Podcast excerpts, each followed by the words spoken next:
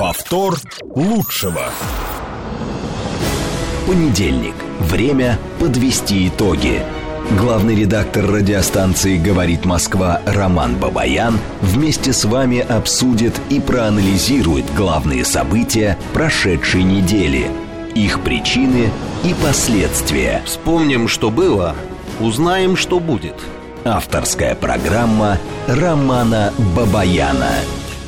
19.37 в Москве, это радио «Говорит Москва», я Роман Бабаян, продолжаем работать в прямом эфире. Телефон прямого эфира 8495-7373-94,8. Телефон для ваших и смс-ок плюс 7 925 4 восьмерки 94 и 8. Работает наш телеграм-канал «Говорит МСК Бот». Подписывайтесь, самые свежие новости у нас в телеграм-канале. Здесь идет сейчас трансляция нашей программы, она еще и ВКонтакте идет, и на Ютьюбе она идет. А, Украина, вот а, Нью-Йорк Таймс, а, смотрите, Украина, несомненно, хотела воспользоваться хаосом, вызванным Пригожиным, но, по мнению американских официальных лиц и независимых аналитиков, не было никаких брешей в российской обороне, которым можно было бы воспользоваться. Марш Пригожина на Москву не привел к тому, что какие-либо российские подразделения в пятницу или субботу покинули свои позиции на юге или востоке, чтобы прийти на защиту Москвы.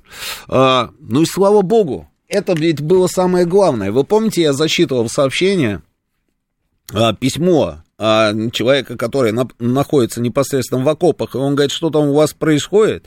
А, мы здесь, говорит, воюем, а там, говорит, вот такая вот история происходит. Да, хорошо, что, как говорится, а, не все об этом знают, потому что не везде есть связь, да. И вот, пожалуйста, они, конечно, хотели бы воспользоваться, но не получилось, и слава богу. А, ну, давайте, да. Слушаю вас, говорите. Вы в эфире. А, Роман Георгиевич, добрый вечер. Здравствуйте, Гурген, здравствуйте. А, видите ли, я совершенно не жажду крови Пригожина, вот как такового, как персонально, mm-hmm. не дай бог. Но если Пригожин проявлял инициацию, если вообще любой человек, так или иначе, имеющий над собой верховное главнокомандование, да, то э, то, что он делает, должно быть просчитано на сто процентов. Вы мне простите эту пошлость, но я абсолютно убежден, что это должно быть сделано либо гениально, либо это не должно быть сделано совсем. Почему?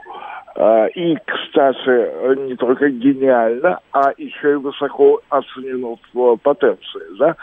Ну, очевидно, э, очевидно, Пригожин не гений в том направлении, в котором он действовал. Мы не можем забыть Солидар, мы не можем забыть Азов. Безусловно, потрясающие а, выверенные действия. Вы знаете, у меня есть ощущение следующее, оно этического характера. Господину Пригожину не, хватило только одного – скромности. Понимаете, если бы он а, немножко проконсультировался о своих действиях у Верховного командования и э, услышал, что ему скажут в ответ, или если бы он имел некоторую критику к своим действиям. Но, как мы видим, э, очень простой вывод. Военные, в общем, самые обычные люди, да, они обучены у там Клаусовица, да, они знают что-то очень многое, и, вероятно, многие кладут жизнь на то, чтобы быть профессиональными военными. Но, э, тем не менее, оправданность риска. Риск сам по себе – то, что сделал господин Пригожин, с моей профанской точки зрения в военном искусстве, называется словом самодеятельность. Это как не очень хорошая, не очень удачная реклама. Ну, представим себе, что некий Гурген, да, там вот, звонит на радио, говорит Москва, и с удовольствием, кстати, э, Роман Георгиевич, это действительно так, без всякого подходомажа, реально мне доставляет большой интерес принять участие в ваших программах, и я это делаю не первый день. Но вы понимаете, вот что хватается. Так этот Гурген – начал, например, а, кидать какие-то фейки. Ну, я не себя имею в виду, а вот некого mm, виртуального. Понимаю, да, понимаю, да. Который а, гипотетически, который а, начал бы рассказывать о взаимоотношениях на станции, так как если бы он о них имел представление, или еще какую-нибудь глупость, понимаете? От этого вот тот самый Гурген стал бы э, там, величественней, умней, Да нет, но если бы это делал я, я бы был полный идиот, и это было бы самоубийство э, на уровне астматизма, вполне оправданно. Не так. Э, таким образом, я считаю, что не хватило скромности. Не надо э, каз- э, бояться казаться, что кто-то тебе дает совет человек тем умнее, чем к большему количеству советов, он прислушивается. Спасибо. Спасибо. Спасибо. а, вот опять, да, а, смотрите, на что он рассчитывал? Вот он на что рассчитывал? Ну, допустим, вот давайте попробуем себя поставить на его место, да. А, у него есть задача сделать так, чтобы не расформировали Вагнер. При этом нужно информационно это преподнести так, чтобы а, потом в эфире, допустим, говорит Москва, там вот звонили, там некоторые люди и говорили, что ну как же, или писали, да, ну вот он же, вот он про справедливость, он же правильно говорит, там и так далее, и так далее. А, но нужно же это было довести до а, завершения, да, то есть добиться своей цели. Соответственно, вот он идет, да, он думает, вот я иду на Москву, и а, как это должно было выглядеть? Вот он сейчас говорит о том, что вот я проезжал там Ростов, а, некоторые там наши воинские части, везде там все сплошные аплодисменты и все остальное. Ну да, Наверное, когда он шел к Ростову, были аплодисменты, потому что это же идет Вагнер. Вагнер тот самый, который только что взял а, Бахмут, он же Артемовск, да, и все понятно, это наши, наши там ребята, там все, да, поэтому аплодисменты и все остальные дела.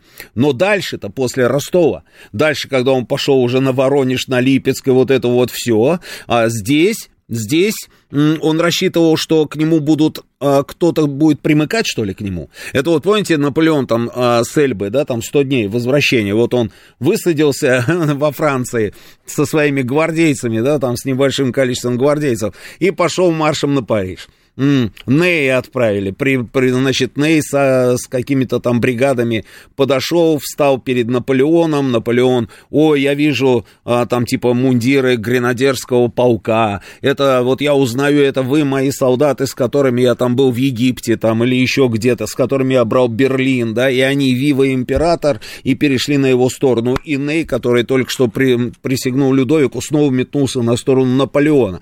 То есть он рассчитывал на это, да, сценарий, правильно? Нормально, что вот он идет, и уже к Москве он подходит с огромной совершенно, как говорится, армией, которая переходит на его сторону. Почему? Потому что они ненавидят типа Шойгу. Вот он сказал, что Шойгу нехороший, я сейчас с ним разберусь, и поэтому армия, которая ненавидит Шойгу, она перейдет на его сторону. Но это же наивно.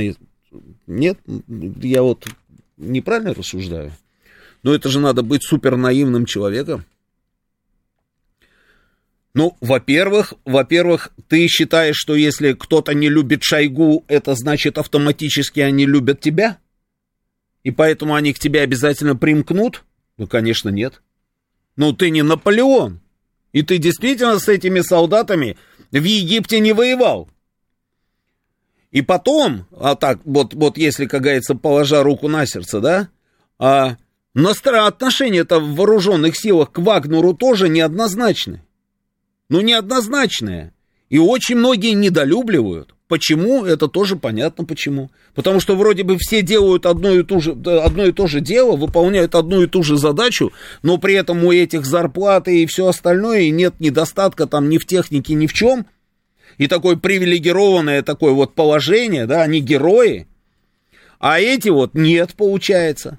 Я разговаривал с людьми, они говорят, мы брали а, кстати, вот сейчас вот Гурген немножко ошибся, да. А Мариуполь Вагнер не брал. Мариуполь брали войска Министерства обороны.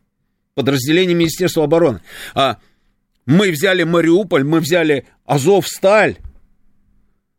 Но и то, собственно, нас вот так вот не приподнимали, как говорится, на вершину Олимпа, как э, вагнеровцев после того, как они взяли Бахмут. Понимаете, ну есть вот эти вот нюансы, их же, ну это же жизнь, мы же все люди-человеки.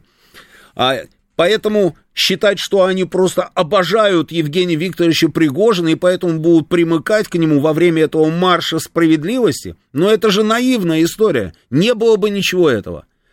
Как он мог, собственно, на это рассчитывать, одному Богу известно.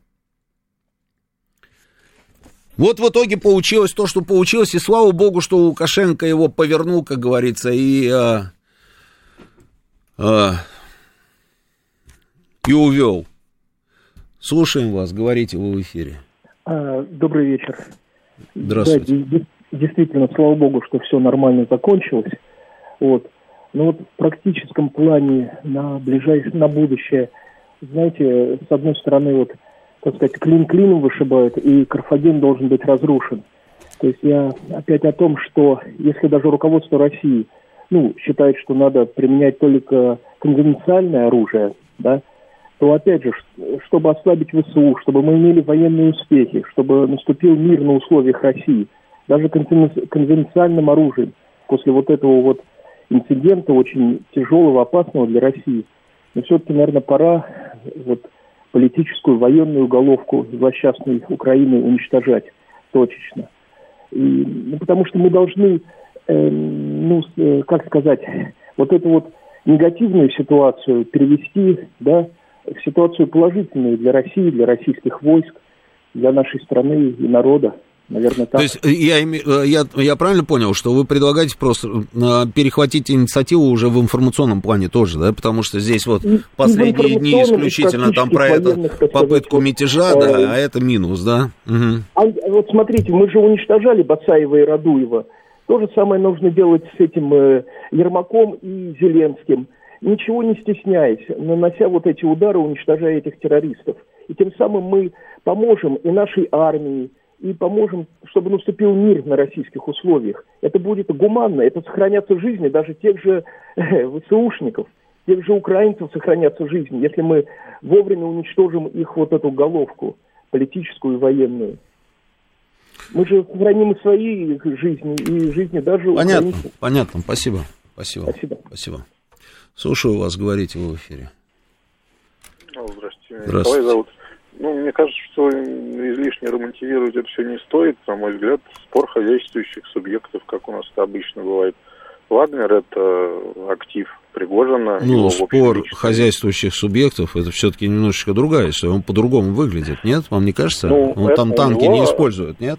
Это, это отжим его актива. То есть Вагнер – это чисто его актив. Да. Да. Ему сказали, что, значит, твоя э, формально частная собственность теперь будет принадлежать и работать да. э, под Министерством обороны. Да, ну, то есть кому, этим... кому будет принадлежать? И, и он добился, кстати. И кому будет что... принадлежать? Смотрите, вот, вот твоя частная собственность, как вы говорите, будет принадлежать Министерству обороны. То есть государству, правильно? Ну да. России. Ну он-то не хочется ничего такого наговорить. Ага. Но э, фактически какая разница? У него отжимают частную собственность. Это рейдерский захват. В, чьи, в чьих интересах это несущественно в данном случае. Mm-hmm. Он своего добился. То есть сегодня уже какой-то депутат справедливой России сказал, что вот надо принять закон о частных военных компаниях. Mm-hmm. То есть э, то, чего он, с чем он был не согласен, на мой взгляд, ему удалось. Я не знаю, тут радоваться или не радоваться. Удалось что? Потому, то, что, что будет принят закон? Ну, так это хорошо, что будет принят закон, мне кажется. Это вот как раз ровно то, чего нам и не хватало, потому что пока у нас нет вот этого правового статуса такого рода формированием, там может быть все что угодно. Если у нас ну, все это вот... будет прописано, может быть, это, наверное, все-таки правильно. Вот тут хотелось бы услышать комментарии каких-то профильных юристов, потому что мне бы так вот на памяти было, что в свое время «Газпром» создавал, то есть мне, мне почему-то кажется, что какой-то закон на эту тему был. Я, конечно, не силен, вот спросить бы у каких-то юристов, которые в теме, потому Хорошо, что что-то было такое. Спасибо. Что касается частной собственности, да не было бы никакого ЧВК «Вагнер» без государства российского. Ну что, ну где, откуда, какая частная собственность, откуда танки взяли? С самолетами, на секундочку. Купили где-то, что ли? Ну давайте пойдем и купим тоже, обзаведемся каким-нибудь танком, на всякий случай. Это абсолютно, собственно, продукт государства, а не его частная собственность. Совершенно не его частная собственность. Он управлял и выполнял определенные поручения и задачи решал. Но создавали и снабжали, и обеспечивали, и в том числе и деньгами, это государство. Ну какая частная собственность? А то, что у него, ну, естественно, он как этот самый, там, наверное, есть какой-то гешефт. Не знаю, не буду, как говорится, лезть даже в эти дебри. То, что он был против, чтобы их расформировали, это понятно, он об этом и говорит. Слушаю вас, говорите вы в эфире. А, здравствуйте. Здравствуйте. А, меня Марина зовут. У меня такое мнение, конечно, что это поворот какой-то не туда случился. А, его как бы он был симпатичен, да, людям, и там хэштег дай, боеприпасы Вагнерам, снаряды, все ну это. Да. Все ну да, так и Если и бы он в этой, в этой же теме пошел, да, там э, хэштег спаси, спаси Вагнера, да, или что такое вот, он да. бы на этом э, и выплыл. Ну, конечно. А вот это, конечно, согласен. не понял. Согласен, согласен. Я же говорил тоже об этом, что а, продолжали бы выполнять боевые задачи, а не превращались бы там из героев в мятежников, так больше, как говорится, было бы пользы и больше бы выгоды были, было бы у него, если мы говорим про выгоду. Оставались бы героями. Ну, конечно, ну, повернули не туда. Совершенно очевидно, что не туда повернули. Но при этом, поворачивая не туда, еще нас всех могли бы под монастырь подвести. Слушаю вас, говорить. Добрый вечер. Добрый. Желаю всем здоровья, сил. Спасибо. И бодрости духа. На выходных был на фестивале, где не было связи, было много детей, семей. Ну, и... хороший фестиваль. Добрый. Да, да, добрый. И новости, так сказать, полей э, поступали отрывочно. Но я благодарен э, тому, что я в нескольком роде верующий человек и слежу за ситуацией и э, спокойно все воспринял потому что по фестивалю пошли слухи, что ВСУ дошли до Воронежа. Я практически смотрел в глаза многим людям, взрослым родителям, и говорил, послушайте, это просто невозможно физически, давайте не будем с ума сходить, давайте дождемся, когда у кого-то появится интернет. Потому что тысяча две человек, многие стали собирать палатки, уезжать. А что касается всей ситуации, вот мне кажется, что все равно есть доля э, спланированного такого процесса э, списания ЧВК, скажем так, в архив. И то, что погибли военные, это не говорит о том, ну вот на вертолетах, да, летчики, не, не говорит о том, что это не могло быть спланировано с двух сторон. Почему? А, потому что, ну, это война, да, гибнут военные, и а, тут просто почему мне так думается, не потому, что Пригожин такой крутой, не потому, что там что-то еще. И даже вот то, что вы говорили в первом часе, да, Минобороны молчит. А что им сказать? Но ведь правда же, все мы, кто вот патриотично настроен, кто общается, кто ездит туда, возит гуманитарку, мы все знаем, общаясь с военными, что действительно есть какие-то вопросы, проблемы. Просто каким-то образом же нужно было э, Пригожина остановить. Вот решили так, по такому сценарию, потому что просто так они уходят, и перестают воевать, странно. Нужно что-то же сделать. Может быть, действительно через год фронт откроется, наконец, ну, второй, так сказать, киевский, да, из Беларуси. Мы же тоже не знаем. В общем, поэтому я предлагаю, чтобы время прошло, потому что даже если будет День Победы наш, то, мне кажется, Пригожин там должен быть. Все-таки очень много русских наших, и не только русских парней, полегло в составе ЧВК за те цели, которые стоят перед нами. Согласитесь? Спасибо. А, с чем согласиться? С очевидностью? С этим никто не спорит.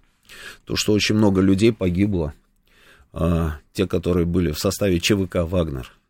Мне просто интересно, а вот те, которые погибли, если бы они, а, если бы у них спросили, по поводу, или если бы была бы такая возможность показать им, что а, собирался устроить их родной Вагнер, как говорится, да, и одобрили бы они это или нет, у меня большой вопрос. У меня большой вопрос, не знаю. Мне кажется, что нет. Потому что одно дело воевать, а, собственно, с врагом, с Украиной, а другое дело а, идти маршем на Москву, на секундочку, и стрелять в случае необходимости не в украинских солдат, а в наших российских. И опять вот вы говорите, там, это какая-то там а, такая вот многоходовочка для того, чтобы убрать Вагнер, чтобы они там не воевали. Кто в этом заинтересован был? Никто. Штурмовики, одни из лучших штурмовиков, прекрасные штурмовые подразделения. Зачем убирать их? Им просто предлагали немножечко как систематизировать, на самом деле, собственную деятельность. Но подписание контракта с Министерством обороны означает отсутствие контрактов по линии ЧВК «Вагнер» напрямую. Понимаете, какая штука? Здесь конфликт интересов, здесь я соглашусь, да. Но это не, а, не значит, что нужно поворачивать свои подразделения и идти маршем на Москву. Вот и все. Все просто, на самом деле. Слушаю вас, говорите. Добрый день, Леонид Москва. Здравствуйте. Ну, во-первых, соглашусь с вами, что это точно не спектакль. Да, какой там спектакль, понятно, да. да. Но смотрите, как я вижу эту ситуацию по прошествии некоторого времени, пусть и маленького. Mm-hmm. Я думаю, что у Пригожина были основания двигаться, так сказать, на Москву. Какие основания? Ну, собственно, то, о чем вы сейчас только что говорили, что контракты с Минобороны, то есть у него, ну, по большому счету, отжимают бизнес, да, ну, вот так, если говорить грубо. При таком раскладе ЧВК не останется, соответственно, кормовой базы нет. Э, и он становится тоже не очень нужным человеком, а скорее даже ненужным. И, соответственно, по нему тоже были приняты какие-то решения. Для него лично очень неприятно. Поэтому он пошел на Москву. Но, что я в этой ситуации увидел, кроме этого? Э, то, что наш президент способен на молниеносные дзюдоистские решения. То есть он обернул эту ситуацию в свою пользу. Как я это вижу? Может быть, я ошибаюсь, но через пару дней узнаю. Я думаю, что он воспользовался этой ситуацией для того, чтобы безболезненно, внутренне, так сказать, кулуарно, чтобы не было кулуарных споров э, и драк, как говорится, одной башни Кремля с другой, убрать э, верхушку Министерства обороны. Совершенно верно, да. Шойгу, ну и все прочие, потому что они, у них есть э, личные отношения, у них есть рабочие отношения, есть люди заинтересованы в том, чтобы Шойгу был на своем месте. И теперь есть э, веский повод. Он может сказать, братец, ну мы друзья-друзья, но ты, извини меня, прошляпил такую историю. Обстоятельства что, сильнее. Да, что я, даже, даже мои руки здесь связаны, хотя ты знаешь, что мои руки могут многое. И, собственно говоря, и все причастные к этому вопросу, они, в принципе, ничего возразить не смогут, потому что ситуацию действительно прошляпили, да, ну вот по-честному. Uh-huh. То есть где, где разведка, где контрразведка, непонятно, uh-huh. как вообще, да. Я думаю, что вот президент, э, ну, он, то есть, я еще раз говорю, это не спектакль, он не участник этого процесса. То есть это не то, что они договорились вот так сделать, а просто такая ситуация сложилась, и он ловко использовал ее в свою пользу. Ну, молодец. Что ну, а скажешь. когда? Когда, как думаете? Я думаю, прям вот-вот. Потому вот-вот. что выводы Хорошо. должны быть сделаны, да, потому что иначе, понимаете, иначе президент потеряет лицо. Потому что он сказал, что э, Пригожин понесет ответственность, ну и все причастные, да. Потом он сказал, что не понесет. И, собственно говоря, обратите внимание, что и Пригожин-то тоже свою кормовую базу сохранил. Ему сказали, ну, теперь будешь кормиться вот там. Ну, а ему-то, в принципе, какая разница, где у него находится база. Тут, как там, зовут вас? Как зовут еще Леон, раз? Леонид меня зовут. Леонид, ну давайте вот-вот дождемся и посмотрим. А, посмотрим а, а потом да. вы мне позвоните в эфир и скажете, это я, Леонид, вот-вот. Хорошо, чтобы я вот сразу, да, добро. Да, Договорились, да, все. А, ну что, А сейчас у нас будут новости. А ведущий новостей уже в студии. После новостей, а после новостей два Георгия. Георгий Бабаян и Георгий Осипов. Программа про футбол. Ну, слушайте, ну, в конце концов, давайте уже о чем-нибудь о хорошем, о светлом. Значит, программа про футбол. После этого у нас будет военный курьер а, Галим Вергасов, Саша Сладков. И будет гость у них, да, по-моему, еще. Да, будет у них гость. Да, а мы с вами, а, ну, хочу сказать, встречаемся, встретимся через неделю в этой студии. Но не буду ничего говорить, потому что, видите, жизнь такая интересная штука. Все время какие-то сюрпризы. До встречи, одним словом.